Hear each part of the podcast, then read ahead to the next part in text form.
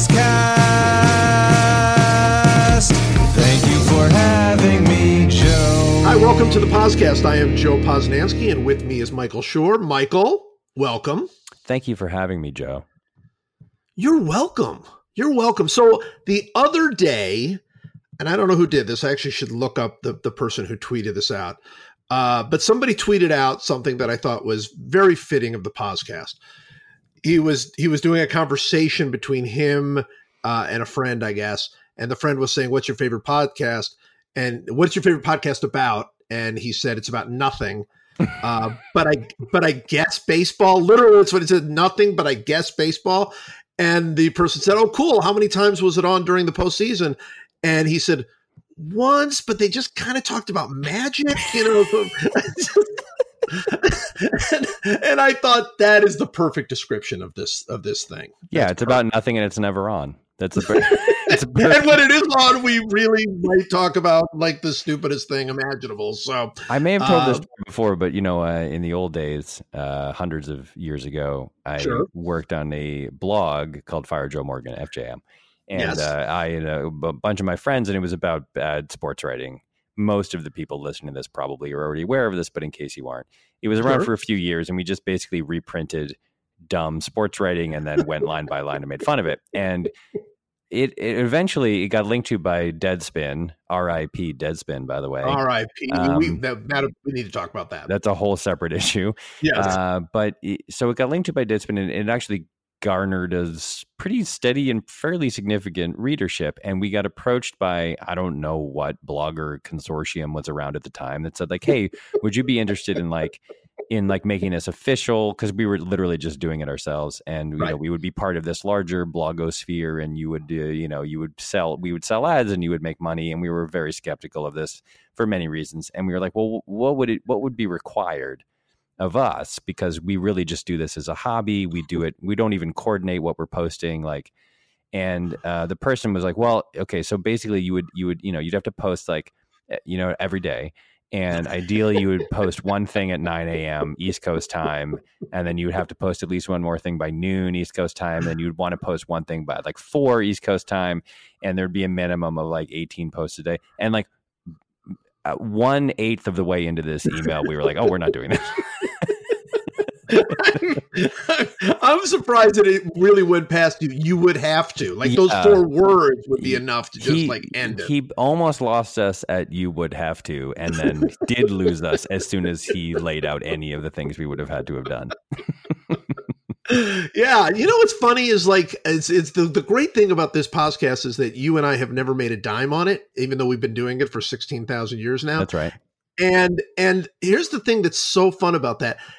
If we ever did make any money on this, it would immediately become work and we would stop doing it. I, Yeah. I'm, con- I'm totally convinced of that. That's that's Oh, I mean, like uh, oh, we gotta the- do that. No, I'm not doing that. this is actually a perfect kind of like dovetail into a quick RIP Deadspin conversation because there is an there's an aspect of what I think of as labors of love, and that doesn't mean when I say labors of love, I don't necessarily mean things that don't aren't intended to turn a profit. Some things Right, that are intended to turn a profit are also labors of love, but Sure. the drive to the modern day capitalistic drive to make everything as monetarily valuable as it can be is ends up destroying all of those things. That's No just doubt. the there's just no you there's no way around it. Like Deadspin, uh, think whatever is a lot of reasonable people can have a lot of reasonable opinions about Deadspin. Deadspin was unequivocally the site of an enormous an amount of great writing. There was Mhm. great great writing about sports and about other stuff. The roster of writers that they had on that site is incredible. Like it's Incredible. incredible. Absolutely. so many smart, funny, interesting people writing about so many different subjects. And then, and this is just the story these days. It's the story in newspapers. It's the story in so many different industries. Magazines, sure. Yeah, everything. Like a hedge fund invests in the product. They don't care about the product. They don't care about whether it's good or not. They just care about how much money it can make and they just slash staff and they slash benefits and they slash all sorts of stuff and they maximize ad sales and they they're just locusts. They just swarm Yes. over the thing, they Sure. devour it and then they move on. And there's a real problem and a disconnect I think right now between the the people who own and operate places where writing is done and the and the actual writing that's being done there and the disconnect comes from the fact that the people who own and operate those sites or those magazines or those institutions just don't care whether it's good like they're Right. not interested Right. in whether it's good or not they don't seem to have an affinity for it and this is you know it's to to a certain extent it's true in tv too is like the bare minimum you have to uh, uh, be if you own a place like this is interested in what it makes. Like you just have to be, and and I just get this really unpleasant feeling that the majority of the people who own the majority of places that are producing stuff don't care about it. They don't care about whether it's good or what it's saying or why it's saying it or anything.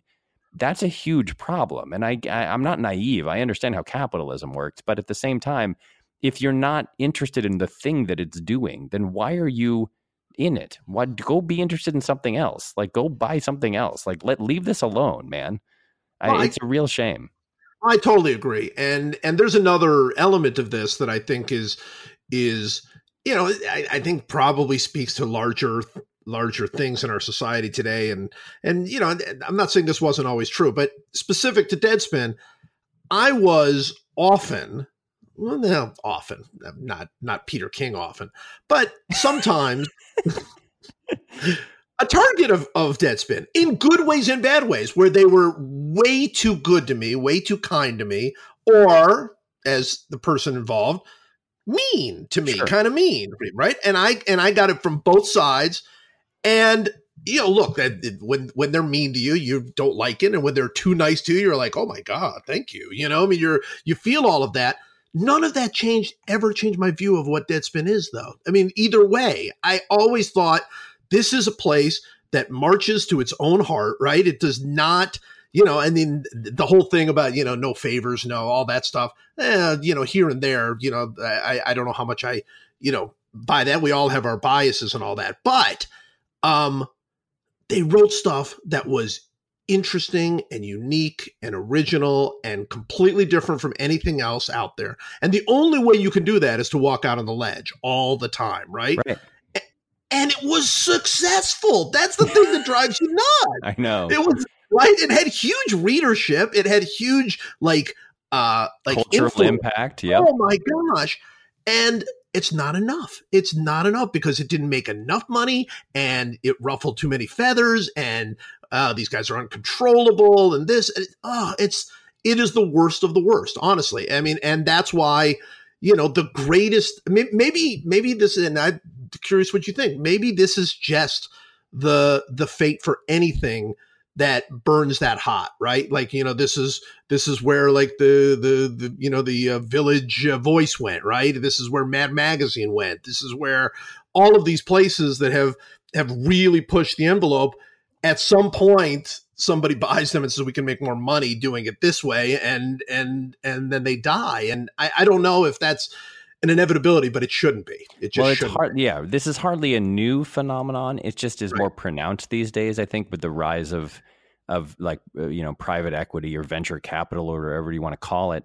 Um, but Alex Pareene has a great piece in the New Republic that came out today called "The Death of the Rude Press," which is basically talking about this exact. It actually mentions Mad Magazine, and it, Yeah. it just talks about how like there's there's a, a great tradition in this country of media outlets or press outlets that are essentially at their heart rude. They don't care about um, ruffling feathers. In fact, they intend to ruffle feathers. right They intend to the the it's an overused phrase, but they intend to sort of speak truth to power, and they don't care if you are offended by what they have to say because it's important that they be allowed to say it. And the problem is that attitude and the idea of like maximizing profit or something uh, come into conflict. By the way, Yes. it's not essentially different from someone, uh, uh, Daryl Morey, saying something like, Right. "Hey, Hong Kong ought to be free, and people shouldn't Right. get um, tear gassed and beaten up for wanting to be free." And suddenly, the most powerful commissioner in sports and the most powerful players in that sport are like, "Yeah, you know what? He's uh, he's got to watch what he says here. We got to be careful." And it's it's like that. That was so shocking to me that and that happened. It- It really is like LeBron James and James Harden, people who have zero to lose, really, except money, um, because the league they play in has is making a whole lot of money from China. Have to toe a company line in a way they have never done that before. LeBron James wore an I can't breathe sweatshirt out onto right. the court before a game.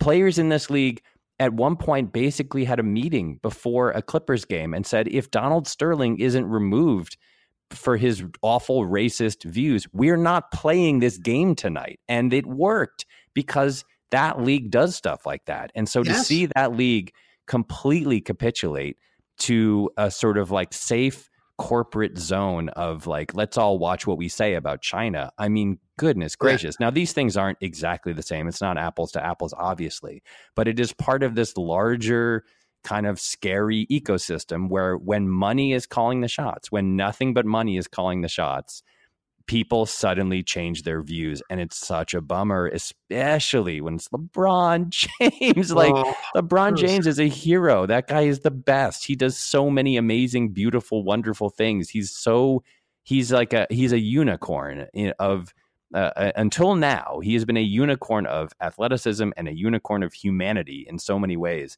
and that was that broke my heart, man. That was, was just awful. the worst to watch. It was happen. awful for for a number of reasons, including what what is the what would it cost? What's going to cost LeBron James? You know what I mean? I mean, it's like the NBA is is so tied in with China, and China is so much a part of the future. And look what they did.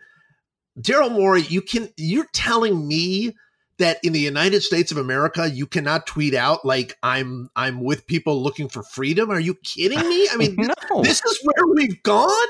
And so the whole thing was depressing and awful. But then when the players started jumping in, I was like, wait a minute. That, yeah, I know you play in the end. Your money is not going to get affected here. I mean, you know, maybe LeBron has some big China strategy after he retires or whatever, but you've got to be kidding me. And well, except except that like the argument is, you know, the salary cap is tied to revenue, and they're well, going to sure. lose a billion dollars in revenue, and so yeah, I guess it will be affected not, in, in some. Not LeBron, not LeBron, LeBron obviously. Well, except like a max a max contract gets slightly lower or whatever. But right. like, but right. but come on, man, that it doesn't matter. It doesn't matter. It should not matter to you if if the league revenue takes a hit because you are compromising the essence of what it means to live in a free society. And there's not there you cannot let's say the league loses a billion dollars of Chinese revenue over the next uh, you know year, 2 years, whatever it is.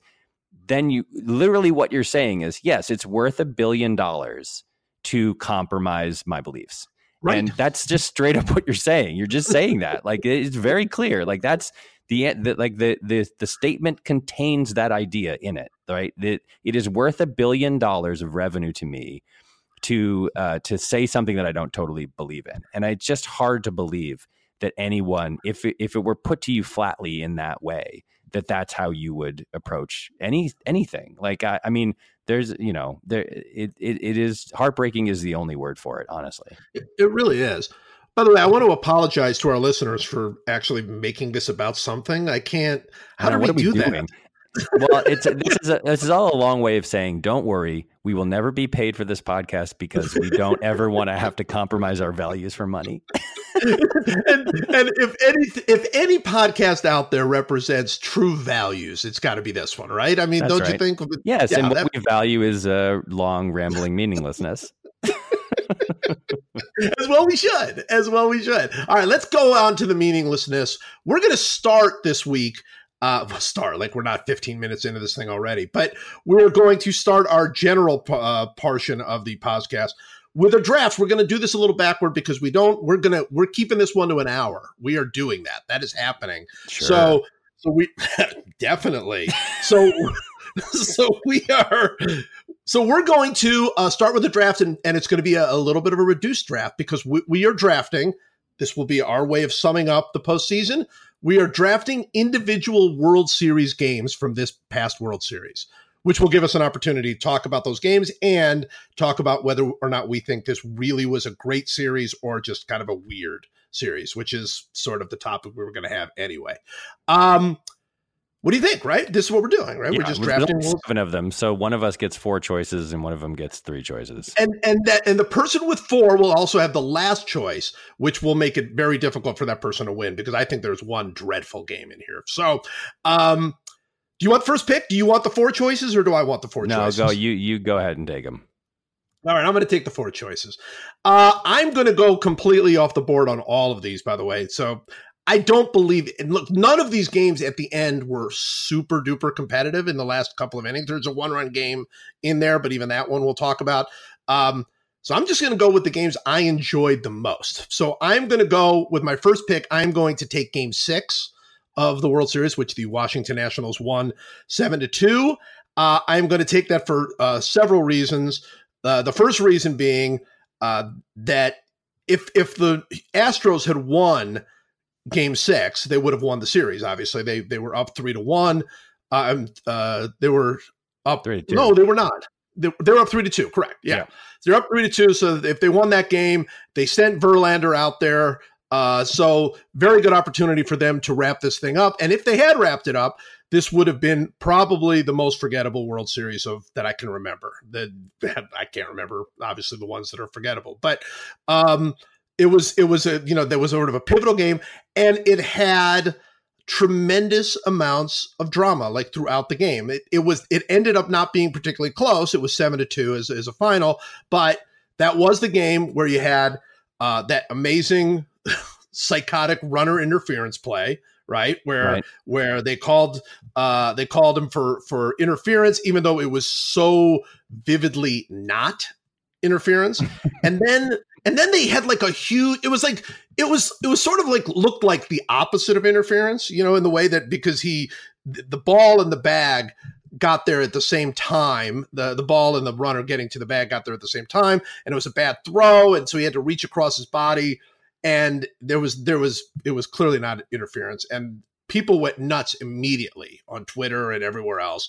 And then the umpires like went to new york to talk about it but the play really wasn't reviewable. Right. and then there was this long long i mean it felt like forever. I mean it probably was five minutes or something but there was this long thing in the middle where where they they you know they they were talking and nobody really even knew what they were talking about. And and it just kept the delay went on and on and on. And then at the end of the inning washington nationals manager davey martinez goes psycho absolutely nuts on the field. And like they're they're holding him back in in like a very real way. Like sometimes you'll see that they're holding you back but you're not really making an effort to go attack anybody. You're just kind of pretending to. No he was they were holding him back. And and the announcers in in perfect sort of announcer fashion are like you know that guy just had a heart problem you know while he's like going crazy on the field and i'm like this is great. And then uh, anthony rendon puts the game away with that home run and has the most I unquestionably the quietest, awesome home run trot I've ever seen in my entire life. Right, Yeah. like one of those, just like he is no emotion. He barely high fives the guy at the plate. It was so badass. It was just like the greatest thing. So even though the game itself was, eh, you know, it was really, really good up until about the seventh and eighth inning, uh, and it had some great stuff in it. So that is going to be my first pick. Uh, it- uh, we assume that the lengthy delay was um, the umpires on the field and in New York all agreeing that it was a bad call and then trying to find a way to make it reviewable and overturnable, right? Like that's what I Right, assumed right. was going on. Like, yeah, so. like it's a bad call, but if but by the letter of the law, it's not a reviewable play because it's a judgment call. And so I think they were all like, "Is there anything we can do here? Because this is embarrassing." And then the answer is no, and so they just let it stand. And it it raised. I mean, I wrote about this on Twitter. A million people wrote about this on Twitter.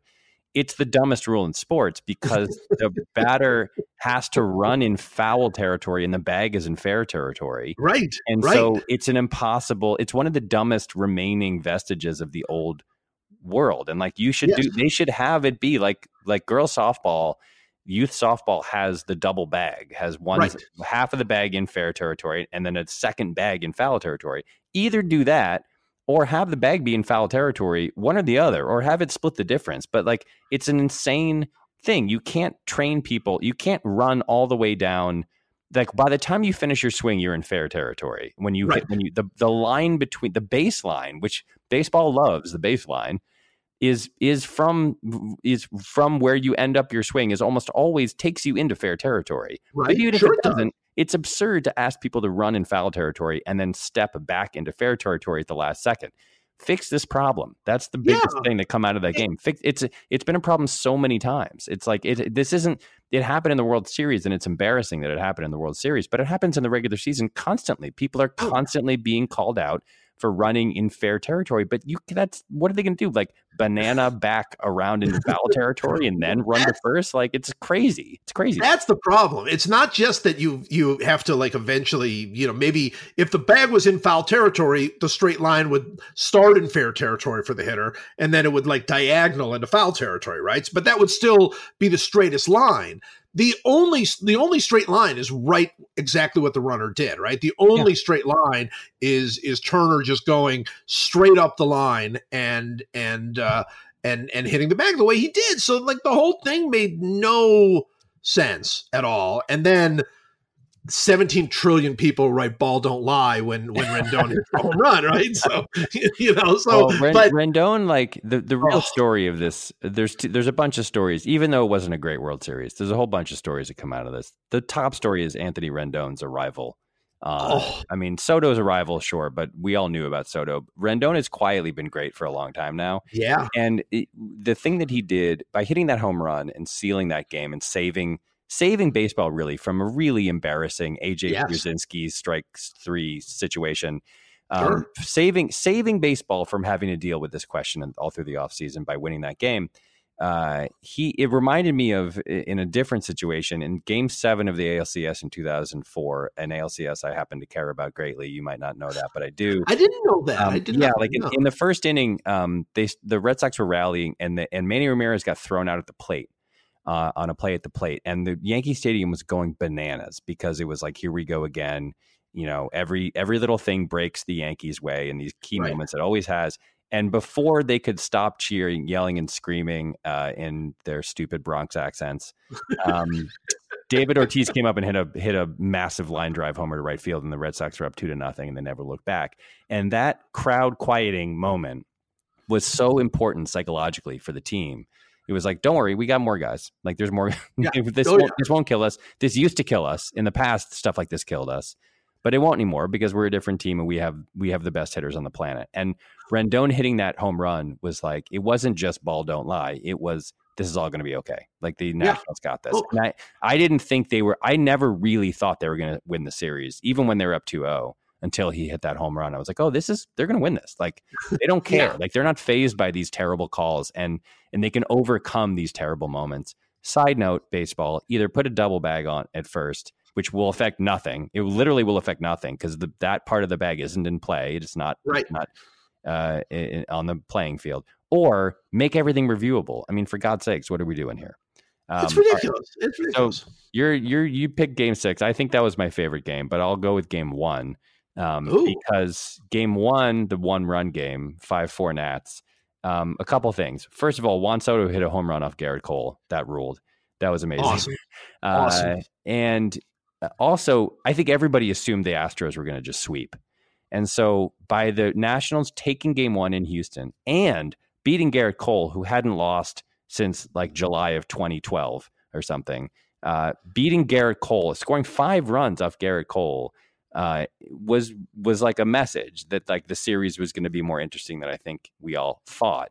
And beyond that, it was it was a a, a really tense game because the Nats went up five two, and then the and then Springer hits Springer, uh, who uh, I don't know what happens to that guy in the in the postseason.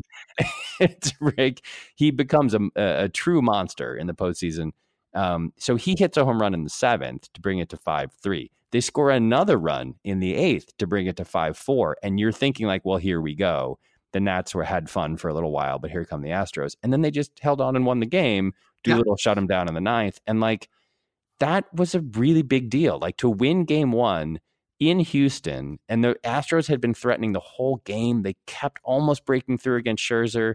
They left like eleven guys on base. They kept like you just you they kept they, you kept thinking this was it, this is it, this is it, and they just never quite got over the hump. And that was like a big deal. Just to know that the series was going to go five games, never mind that the Nats might actually win. Uh, Right. That I, I, that was my.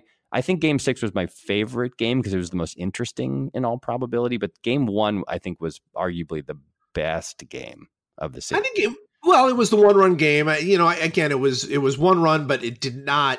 The the the, the Nationals definitely put it together. Uh, Strasburg, you know, was was good uh, all the way, you know, until he, he until he came out, and then and then um and then you know Doolittle finishes it off. But I mean, it was it was game one was uh was um, excellent. I mean, I you know I thought it was it was excellent until like I say the eighth or ninth inning, but it did have my single favorite moment of the series, which was Soto's homer off of Cole because Yeah. it, it first of all Cole really did come into that game as like, well, this is the new you know this is the new guy right this is the new bob gibson i mean they're not like every not every playoffs but every decade or so you'll have one series that you know one postseason that is utterly dominated by a pitcher uh, whether it's a Bumgarner or it's a Mike Scott or it's uh, you know whoever the case may be, Cole Hamels. Remember when he had his his crazy postseason, and this looked like it was going to be Cole. Looked like he would never get up another run. And Soto's whole attitude during that game, uh, you know, he he struck out in the first, I believe, and and and like on three pitches maybe, and just kind of looked a little a little overwhelmed. And then and then uh, he comes out in the in that inning, and he's like high fastball. I mean, this is what this this is the genius this guy is. He's, Yep. He was 20 at the time. He's like, oh, he's going to throw me a high fastball and I'm going to hit it out. I mean, that's who thinks like that? Like who? Like it's that's like it's like a Ted Williams like thinking for a And for then a- Cole, like Cole dots a dots a 99 mile an hour fastball uh, at the top of the zone on the Right. inside corner, and he just he just launches it into into the nether sphere. I mean, it yeah. it is he is a um he reminds me of like Manny Ramirez or of uh, you know he's not quite Yeah. Vlad Guerrero because he has a great eye, but he Right. is one of those just hitting geniuses who just is in complete control. You never feel like he even when he strikes out. It, you you want to believe that like he's doing it intentionally to set up the pitcher for the next at bat or whatever. He just uh, I, he's I mean we are very lucky. I know baseball has its problems, but I, I also feel extremely lucky that we get to watch that guy play for the next 15 years. Oh yeah, I love that guy. I love him. All right, a couple of choices for me for game for the my second pick, but I'm going to go with Game Seven. Uh, it did have a lot of interesting elements. It it kind of got away from everybody in the in the uh, you know in the seventh, but uh, it had some interesting elements. It had Greinke, you know, one of my all time favorite guys, uh, just absolutely being like the ultimate version of Greinke, just had them completely off balance, perfectly mixing in these goofy, you know, 60 58 mile an hour curveballs with with a fastball that he's putting exactly where he wants to put it and a slider that's just about as fast as his fastball now and and he's just I mean it was just painting. I mean it was just beautiful to watch. And then, you know, we're in a different era where you know he he struggles a bit in the in the well he really made one bad pitch in the seventh where with the Rendon uh, changeup that he threw that really caught way too much of the plate. And and an interesting I thought an interesting thing about that was he he he gets Eaton Adam Eaton in the you know to lead off the seventh and Rendon comes up and he shake he goes 1-0 he, he throws a ball and then he shakes off the catcher. And, and as soon as he did that i thought that's not a good sign. That's i mean really because i just thought those guys have been so on the same page all game that that to me if Greinke's shaking him off it's like oh there's a pitch he doesn't trust in himself. And he called for the changeup. He shook off to the changeup.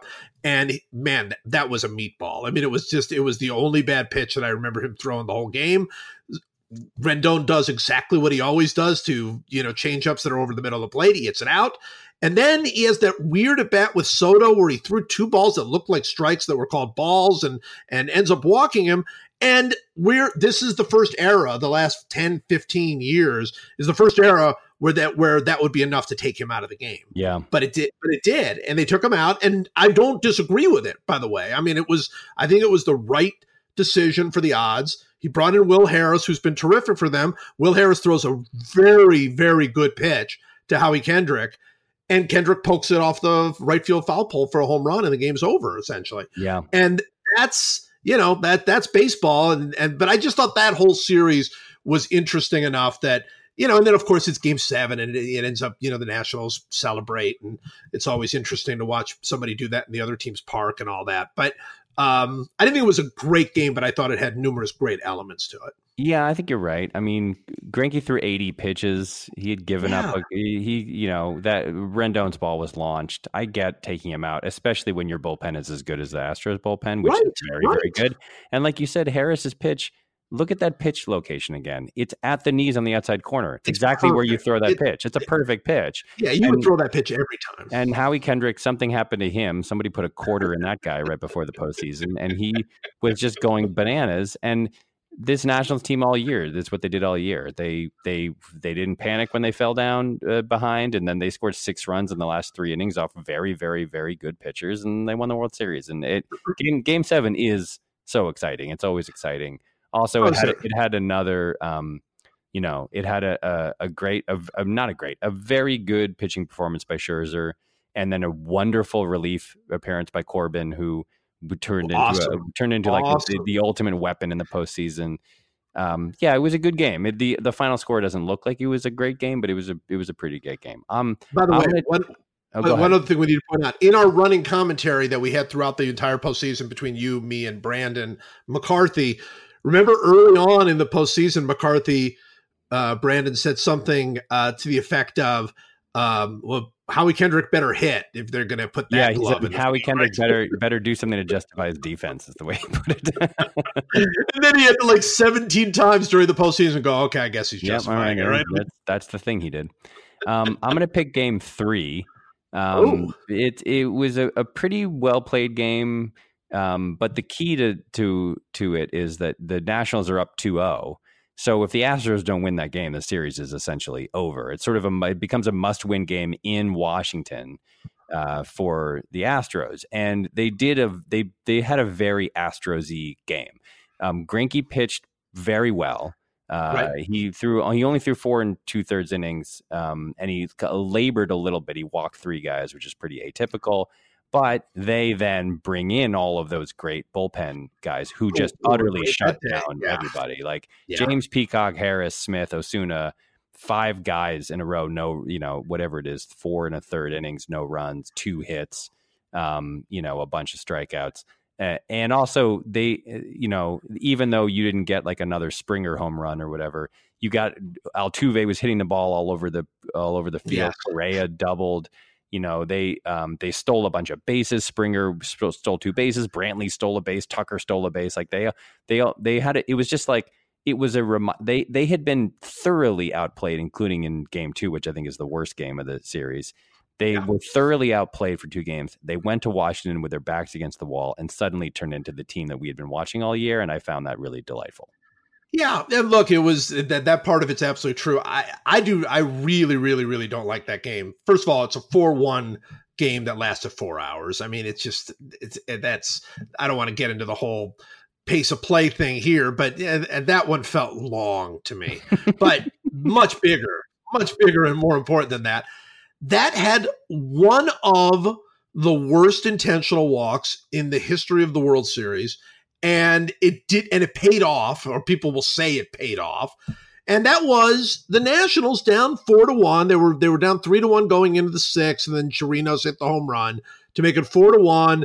You know you're still in it. They bring in fernando rodney which okay that alone you like what's the heck is going on but they, they, don't have a lot of choices, and and and I concede that point. So you know, Rodney's your fourth guy out of the pen or something, and, in a perfect seven game series, you would never use him. But you know, fine. They bring him in. He struggles. You know, he's he is eighty three years old. It's tough to to pitch at that stage, and then there are runners on second and third with two outs, and Michael Brantley's coming to the plate. And admittedly, Michael Brantley is um was really good in this postseason. Mm-hmm. Good enough where you were like, how did the Astros get him again? Like what what the rest of the league was just sleeping? What the heck was happening that they let the Astros get Michael Brantley, right?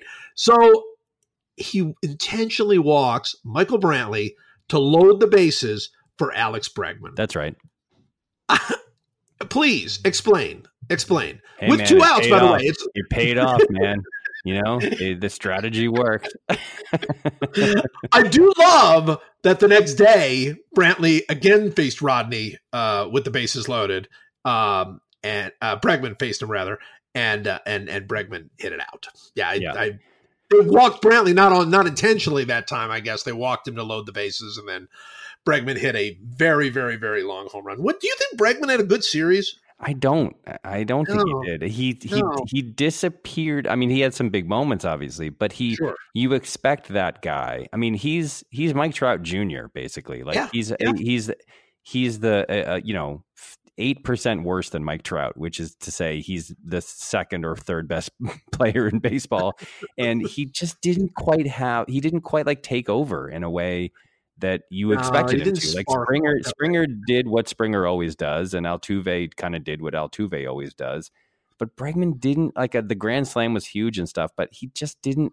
He wasn't like this kind of like, uh oh, here comes Bregman thing. You know, he Right, went over what was the five in that game. He like he where was the defense, by the way? The- the- I mean, that's Bregman. Bregman took over the last World Series he was in with his defense in, Yeah. in a lot of ways, you know? So Yeah. yeah, I thought it was a little bit off. All right. With my, uh, whatever, third pick, I am going to take game five, which was a pretty boring, kind of dreadful game, but for two reasons. One, Gerrit Cole uh, was really good. It was great to.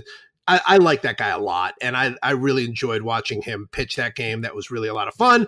And then the second thing, I don't know if you knew this, uh, there was booing at that game. So, um, so, so that's so that's going to be my uh, my uh, third pick. Yeah, it, the rest of these games are kind of pick 'em to me. Right, Um, uh, I'll it's fine. They're all they're all the same. Five, two, and four are basically the same game. Uh, blowout games from one side or the other. I'll go with game two. Um, Oh, just, be, just because after the first game, you expected the Astros to come back and blow out the Nationals and and even the series, especially like Verlander was pitching and Strasburg, who who basically made himself, I don't know, five hundred million dollars this postseason. um, Strasburg outpitched Verlander, which was fun to see. The Nationals did what the Nationals have done all year, which is they got offensive contributions from a bunch of randos who you would did not did not see coming. Suzuki homered, Eaton homered, Michael Taylor homered. Um, they uh, they just like just destroyed them. I mean, they you know they scored two runs in the top of the first, and Houston immediately tied it up. And you were like, all right, here we go. Then no one scored until the seventh. Strasburg basically shut the Astros down for the rest of the game.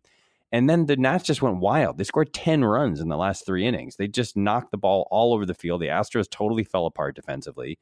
And the the Nationals just got like you were like, who are these guys? How are Howie Kendrick and Asdrubal Cabrera and and Kurt Suzuki and and Michael Taylor pinch? It was a pinch hit homer basically. Yeah, Uh, crazy. And it- yeah, and it was it was the sort of like, oh, now now the Nats really have a chance to win um, because if if if Strasburg can outpitch Verlander and they can beat Cole, uh, you know that that was like a it was like a really uh, kind of monumental shift in the whole season, the way the whole season of baseball had gone. I agree. I, th- that game depressed me a little bit. I loved seeing the Nationals, you know, play well, and I loved seeing them just kind of hit the ball over the park. But there was this whole series continued that Verlander can't win in the postseason. I mean, in the Oh, World Lord. Series, he's God. great in the postseason, right? But he's not good at all. He still hasn't won a World Series game.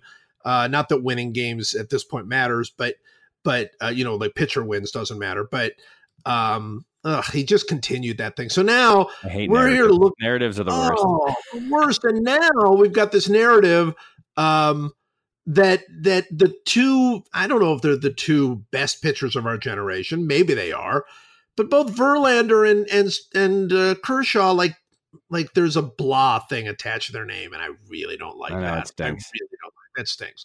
All right, with my, I'll take game four. I actually had game four reasonably high on my list, not because it was a good game, because it was not uh, a particularly interesting game, but Urquidy was fun, right? I mean, that was fun to watch that guy pitch. That you know, you didn't really know him. That was the game that everybody thought, oh, it's a bullpen game. The Astros have no chance, and a bullpen game, and they're they're gonna, you know, fall behind three one, and the series is gonna be over.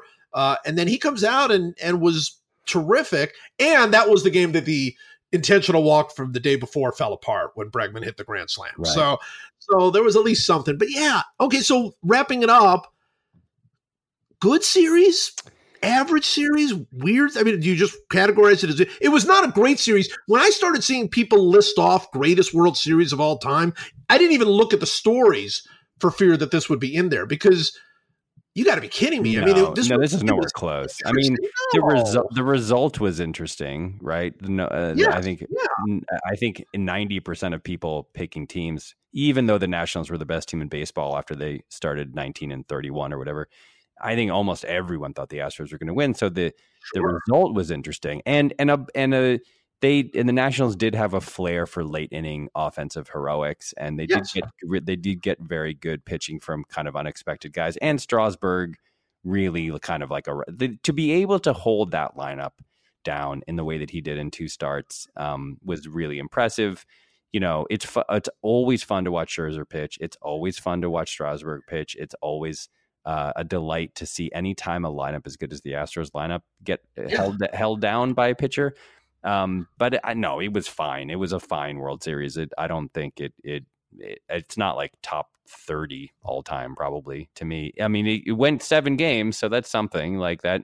You know, not that many World Series go seven games. But I Right, don't, I right. don't I don't think I'll ever look back on this World Series super fondly or anything. No, I think it's the least interesting seven game series of our lifetime. I mean, not. I mean, not. Well, by the way, Astros Dodgers was pretty uh, was pretty it was okay.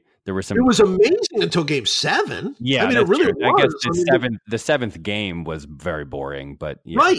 Yeah. That seventh game kind of because that series I think was in the mix for like that was a top five series until game seven until kind of the end it kind of like- ended with a whimper. Yeah, Yeah, and ended quietly. By the way, since somebody is right now yelling at the uh, at the podcast right now, uh, we should point out that two people we know did actually pick the Nationals to win.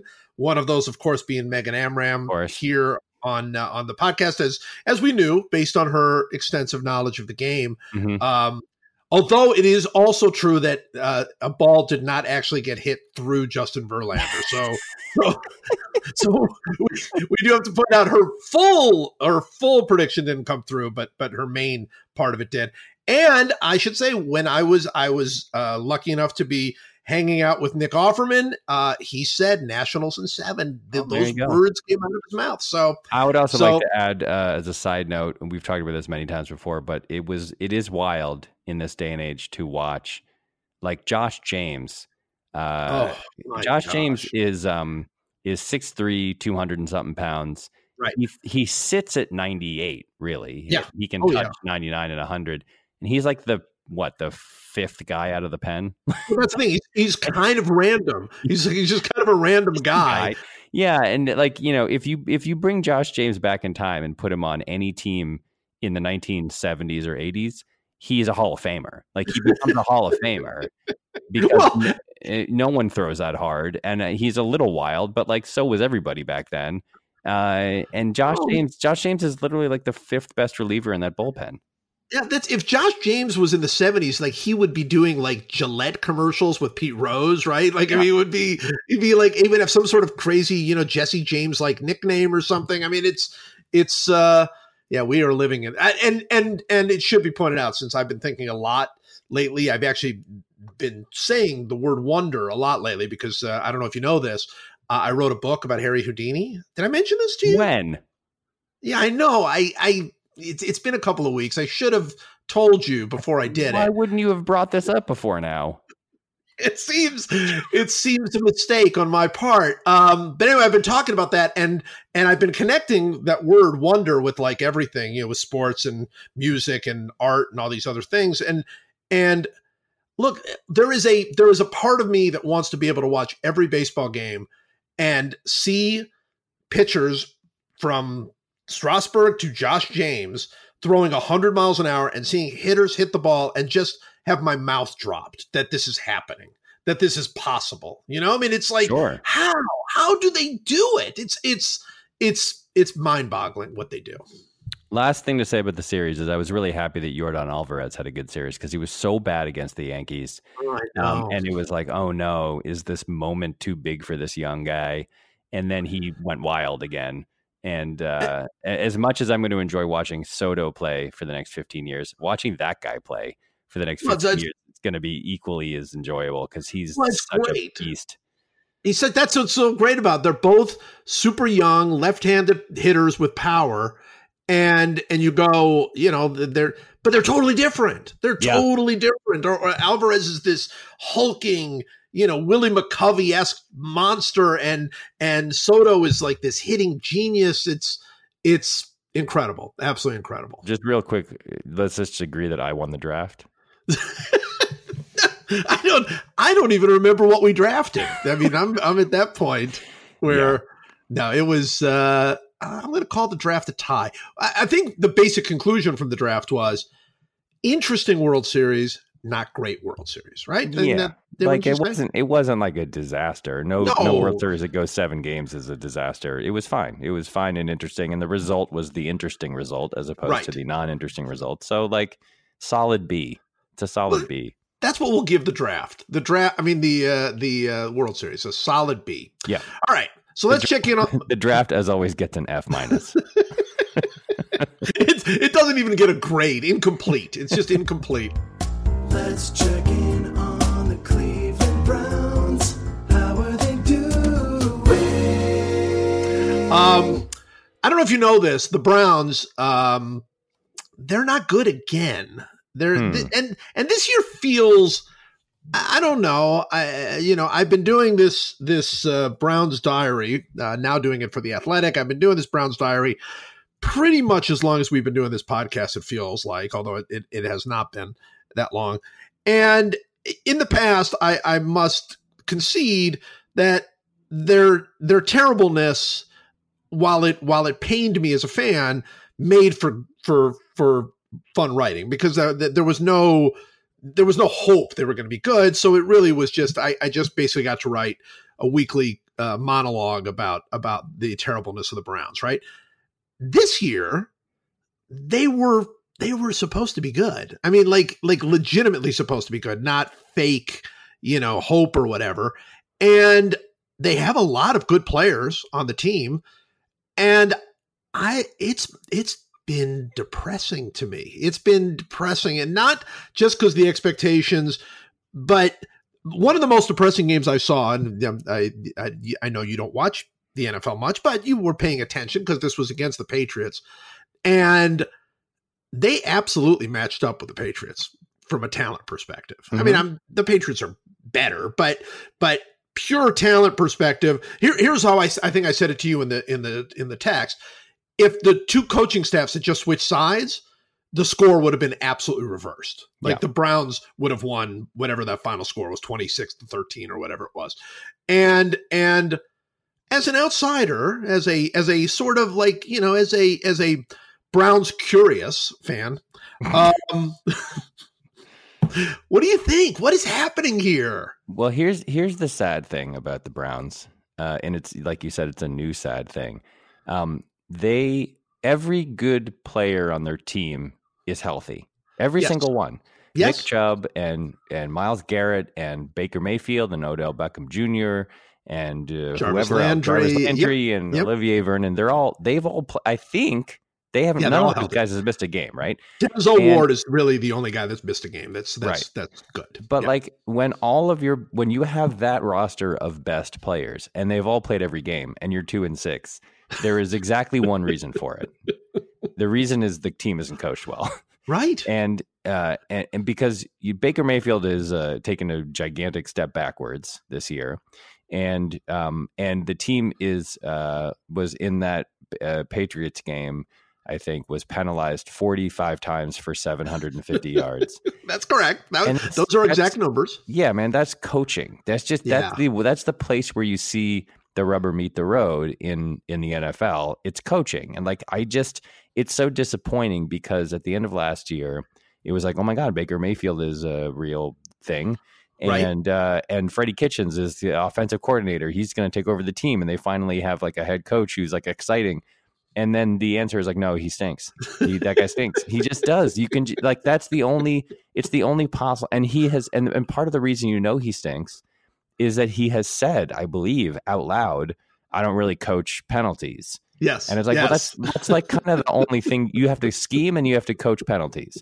And I, I watched, uh, I didn't watch the whole game, but I watched my first NFL game uh, in in a, in a, significant chunk of it the other night, the Patriots Ravens game, and right. the Ravens won that game by 17 points.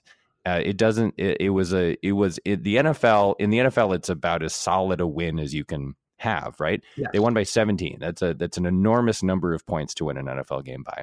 And here are some things that happened in that game.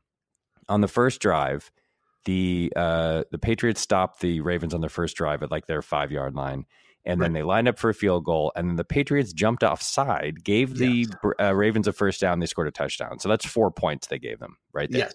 Then later in the game, the Patriots are driving down the field. They were at the Ravens thirty. Julian Edelman fumbled uh, a pass, caught a pass, fumbled, and it was returned for a touchdown.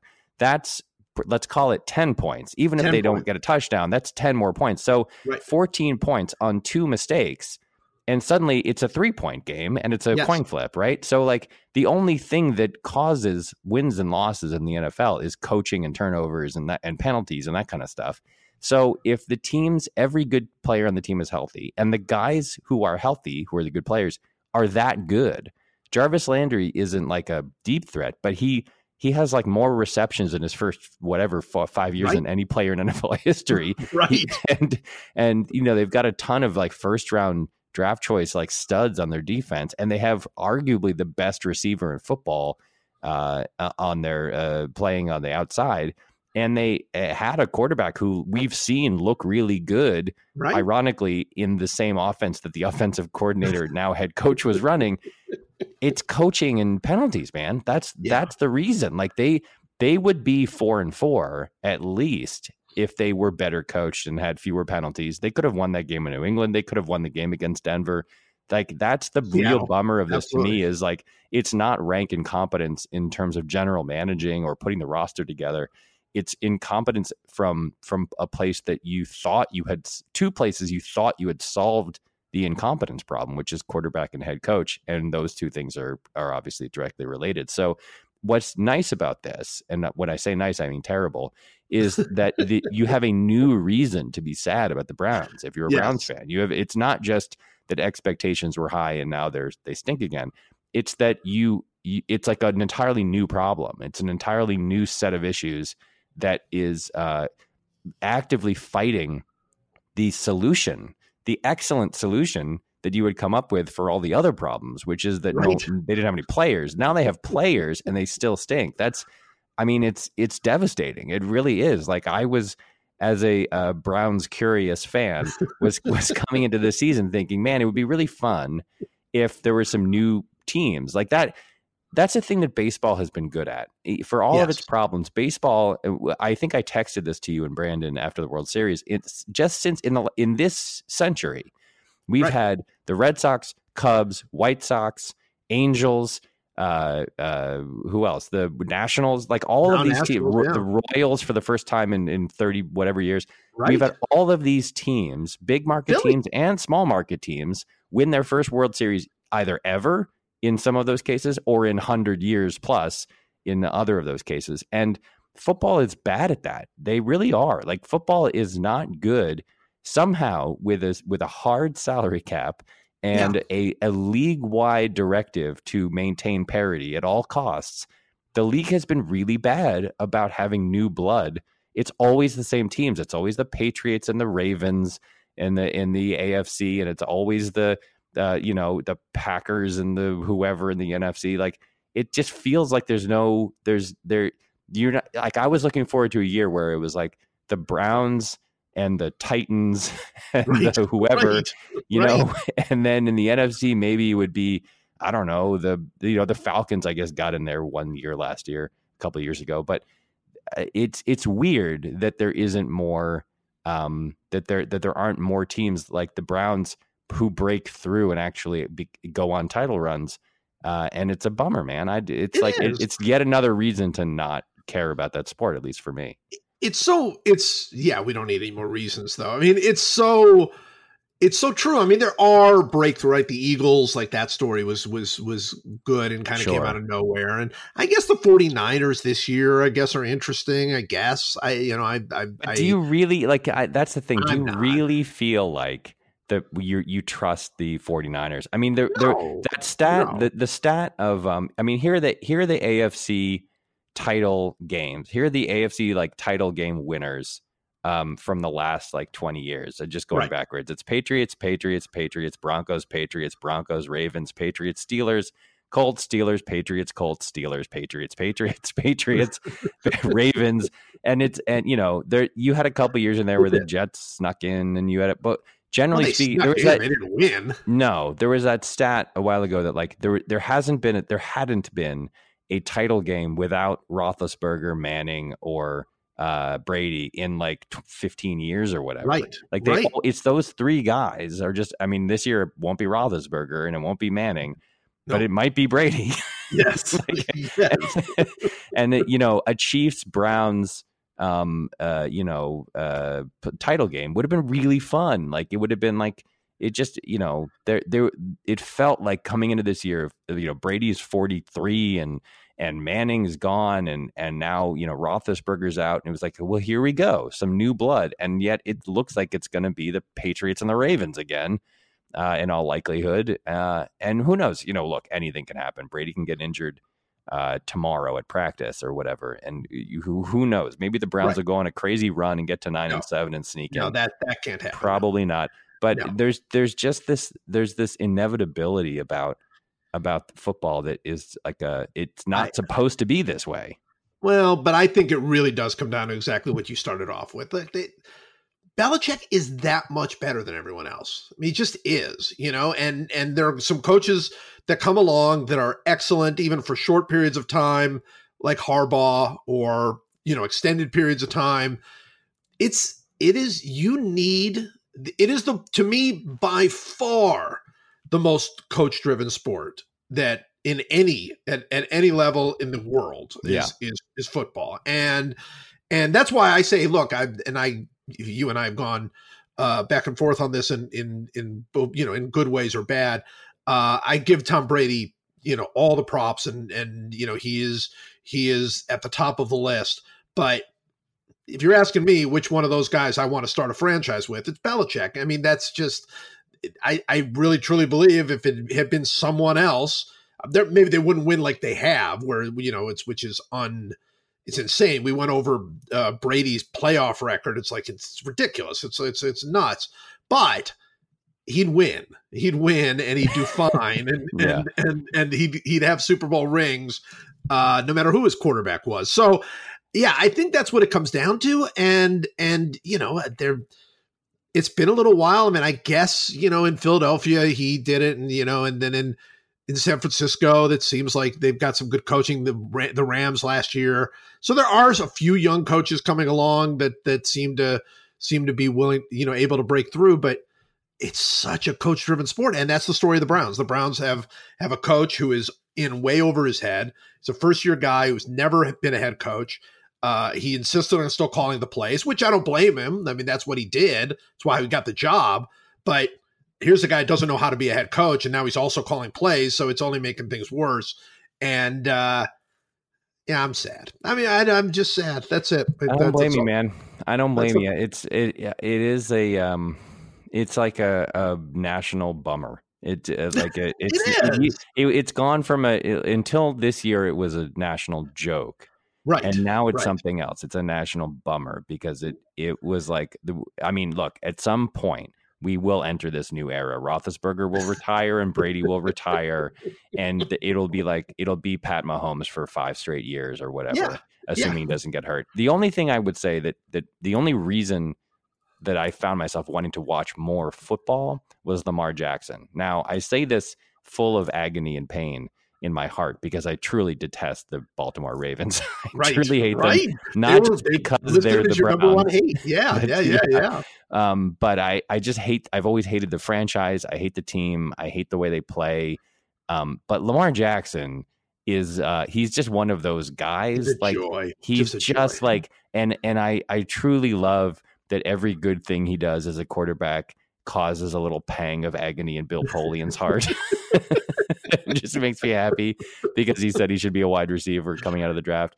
And but I I just love the guy who whoever it is. Juan Soto was sort of like this in a weird way in baseball, but I love the guy who even amongst the elite level athletes that he is playing with is that much more athletic. Just Yeah. the most Yeah.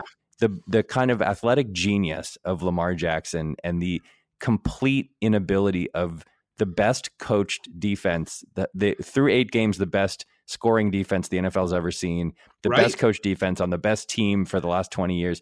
They had no idea what to do about him. They just No. and and you look at the stat line and it doesn't it doesn't look like the stat it's it's one of these actual things actual instances of the stat line not telling the story where he had like he had like 65 yards rushing or something and he had like you know a, i don't know 185 yards passing. Right. if you watched the game it was like he was a he was a he was playing with children. Like he was Right. doing whatever he wanted to. They could not stop him and that is such a joy to watch in in any sport. It's what it's watching messi in his prime in soccer. It's watching you know uh whoever. It's watching mike trout play um Right. uh, in his prime it's it's the the kind of like the ultimate sort of genius level like he's Dr. Manhattan from the Watchmen just doing just like above like ro- hovering above everyone else toying with them that I, that was so enjoyable to watch like I really Yeah. I really enjoyed and it made me really sad to be happy about something uh, that was happening that was good for the Ravens. as well as well it should. All right. It's time for uh one last meaningless thing because we've we've got to wrap this up. It's one last meaningless thing to end this meaningless thing. We talk about sports and we draft things we know, like how beaches are terrible places to go. No hot fruit for Michael, nor Diet Coke for Joe. The podcast, whoa. One last thing.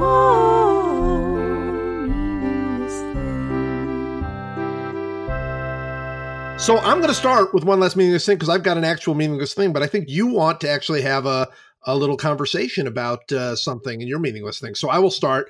Uh, my one last meaningless thing to end this meaningless thing is um, I I don't like the fact that Greek yogurt has taken over the yogurt world. Really? I- Well, I'm I'm and and let me say that I'm not it's not that I won't have Greek yogurt, it's fine. I'm not I just feel like I feel like it has it is it's it, like when it was an option, like oh, you want regular yogurt or Greek yogurt or Icelandic yogurt or whatever the other options are. Um you, you- I love that you had that as an option. But now it's like the Greeks have taken over the world and like now yogurt is just Greek yogurt. Like there's no other real like in, in restaurants or if you're ordering a parfait or something like that, they just put Greek yogurt as the default. And I don't think it should be that way. I don't I don't I think Greek yogurt is uh it's an aggressive country that is trying to take over the world and uh and I, I I feel I feel it is it is doing uh it is doing very well for itself, but but uh I cannot uh, support uh Greek yogurt's world domination plans. I don't think I can I don't think I can go with you on this one. Uh, you Um, love Greek yogurt. Well, I I I eat uh I do eat like a yogurt parfait is like a favorite breakfast of mine. Sure. Uh, sure. And um Greek yogurt uh, as like the base for a yogurt parfait, I find pretty good, and it also has way less sugar than Well, no, it's better for you, right? Yeah. Right. It just shouldn't be. I just don't think. I. it- It's sort of the way that Belgian waffles became the only waffles. Like you couldn't order non-Belgian waffles. I don't want a world where you cannot order non-Greek yogurt. You're looking for variety in your yogurt options. Exactly. Exactly. and they're taking that away from me. It's freedom. I thought we lived in a free country. Uh, Sorry, I I- guess I don't I- know, man. not- I, I I think it's like it's one of those things to me that's like um you know uh it's a choice It is, you're right it is being made for you a little bit but Yeah. I feel like it's it's the better choice and so it's hard I I understand the the the uh, libertarian desire to have whatever yogurt Sure. you deem to be the best yogurt but uh, I I think it tastes pretty good. I like Greek yogurt. I don't know. I don't. I, I right. can't. Well, I can't back this. Um, very right. meaningless though. Well done. Um, my so Thank my you. one last meaningless thing isn't meaningless. Um, and it's No, a it's heart- it's a it's a heartfelt and sincere hope that will be soon dashed that Dwight Evans gets into the Hall of Fame on the mod, whatever they're calling it, the modern ballot. What are they calling it? Modern uh, modern era ballot. the modern era ballot. It's just a fake Yeah. way to get Jack Morris into the Hall of Fame.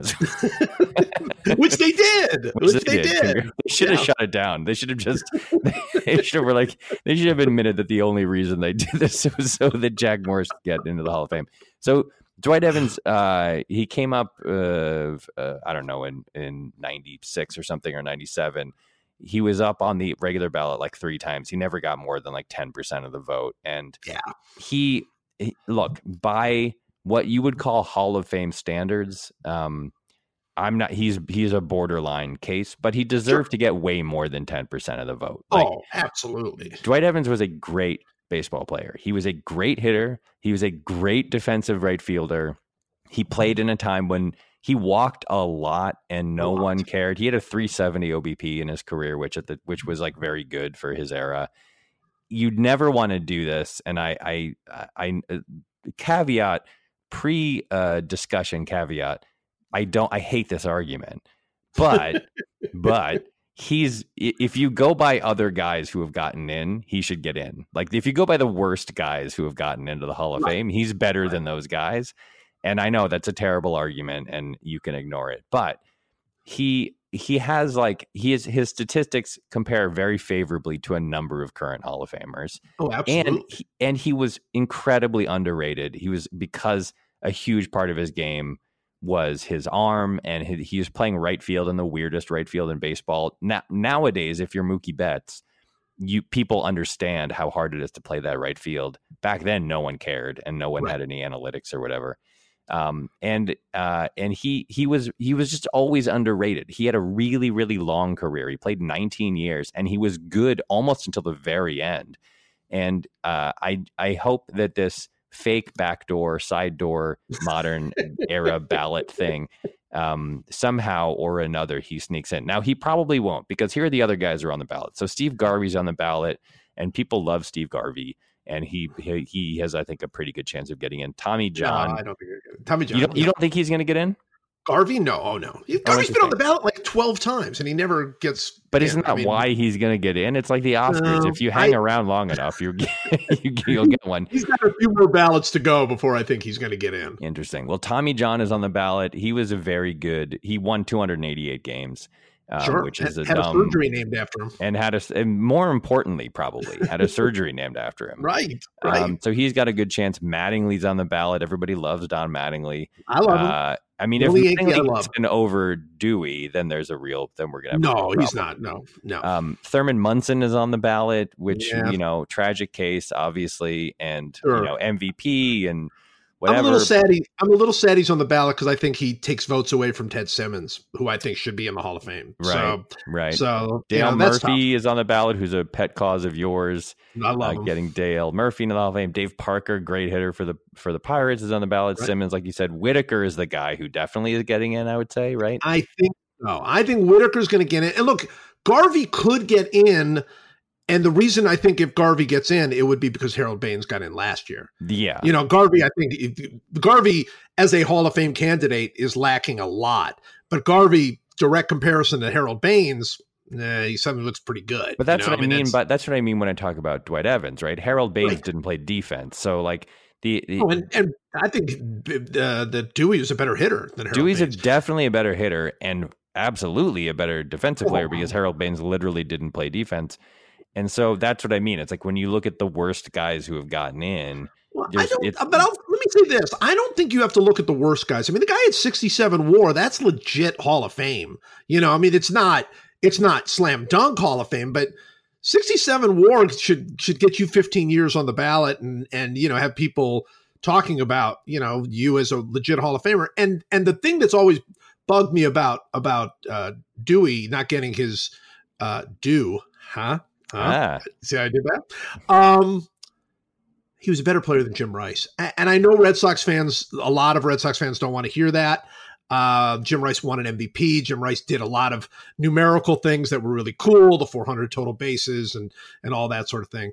But I don't think there's any question that Dewey was a better player. He was a better fielder. I mean, I think Rice was actually an underrated defensive player because he he was viewed not as a particularly good defensive player while he was playing, but he was better than that. And he hit with power and and and you know did a lot of great things. But I mean, and across the board, Dewey was better. I mean, Dewey had, you know, he was a better hitter when you, you know, take into account his on base percentage. Uh, he hit with, you know, he has more home runs actually in his career, uh, a longer career, but still, uh, all those Gold Gloves, you know, defensively, what a force. And, um, uh, you know, and and Jim Rice got in on the on the you know BBWAA ballot. He didn't even have to go to the veterans, right? And that's fine. I think that's great, but it's it is you know two guys who played together for that long for Jim Rice to be in the Hall of Fame and and uh, Dwight Evans to have been pretty much ignored up to now. I'm thrilled to see him on the ballot. I hope he gets some support so he can. I don't think he'll get in this year, but I hope he gets some support so he can get on the next ballot because I think he should be a pet cause. You know, I love Dale Murphy in so many ways, and I think two MVPs being widely acknowledged as you know the best or one of the very best players for a six seven year span. Um, you know, I'm I'm a big Dale fan, and I think Dale belongs. And I think Dale had a bigger impact on the game than most people because of playing in Atlanta and and on the Superstation and all that stuff. Um, but Dwight Evans was a better player. I mean, it's yeah. you know, I mean, I think when you look over the length of their career, probably not as good necessarily in his peak, but over the length and breadth of his career, um, you know, yeah, uh, he was better. And I mean, Rice kind of got in on the strength of the 78 year, right? Yes. Like he, had, he had a year where he was so good um, that it's like if anyone has a year that good, that guy should be in the Hall of Fame. That was essentially right. the argument. And he, right. he he led the league in home runs two other times. Uh, yeah, and, and he did. Rice was a great player. Yeah, yeah. He, but but he was terrible defensively, and he DH'd a lot. And Dewey um, was uh, a, Dewey defensively, obviously, easily better. He had right. he had more he had a higher n- counting numbers in most of the stats that matter. Right. He had a high he had a higher on base percentage by 20 points. Eh, they had essentially the exact same OPS plus, except right. Dewey's was higher in on base percentage, which is more valuable. So like yeah, I don't. Eh, he's better than Rice. He's better than Baines. He's better than a, a lot of other guys you could mention. Look, I, I, think I love Andre Dawson, but I, I think he's better than Dawson too. I mean, yeah. Dawson again, better peak, but but if you look over the entire and Dawson was hurt, so you know it's hard to it's hard to make those comparisons. I'm just saying he belongs in the conversation with almost every outfielder. I mean, he's not there with Griffey and those guys, but almost every outfielder that's gone into the Hall of Fame in the last 25 years Dwight Evans matches up pretty darn well with most of them, and uh, and he's been ignored up to now. So him being on the ballot is a great thing. It is great, and uh, also I every time we bring up Jim Rice, I have to mention that he grounded into 36 double plays in 1984, which is truly, truly amazing. I mean, that's, that's that's, amazing. It's amazing enormous to come up number of times. Yeah, come up that many times with a man on base with less than two outs is pretty pretty good, and he made the most of those opportunities. He really did. He, max, he maximized those opportunities. All right. Well, Mike, we, I said we were going to cut it short. We're cutting it short. So as always, thank you. Thanks for having me.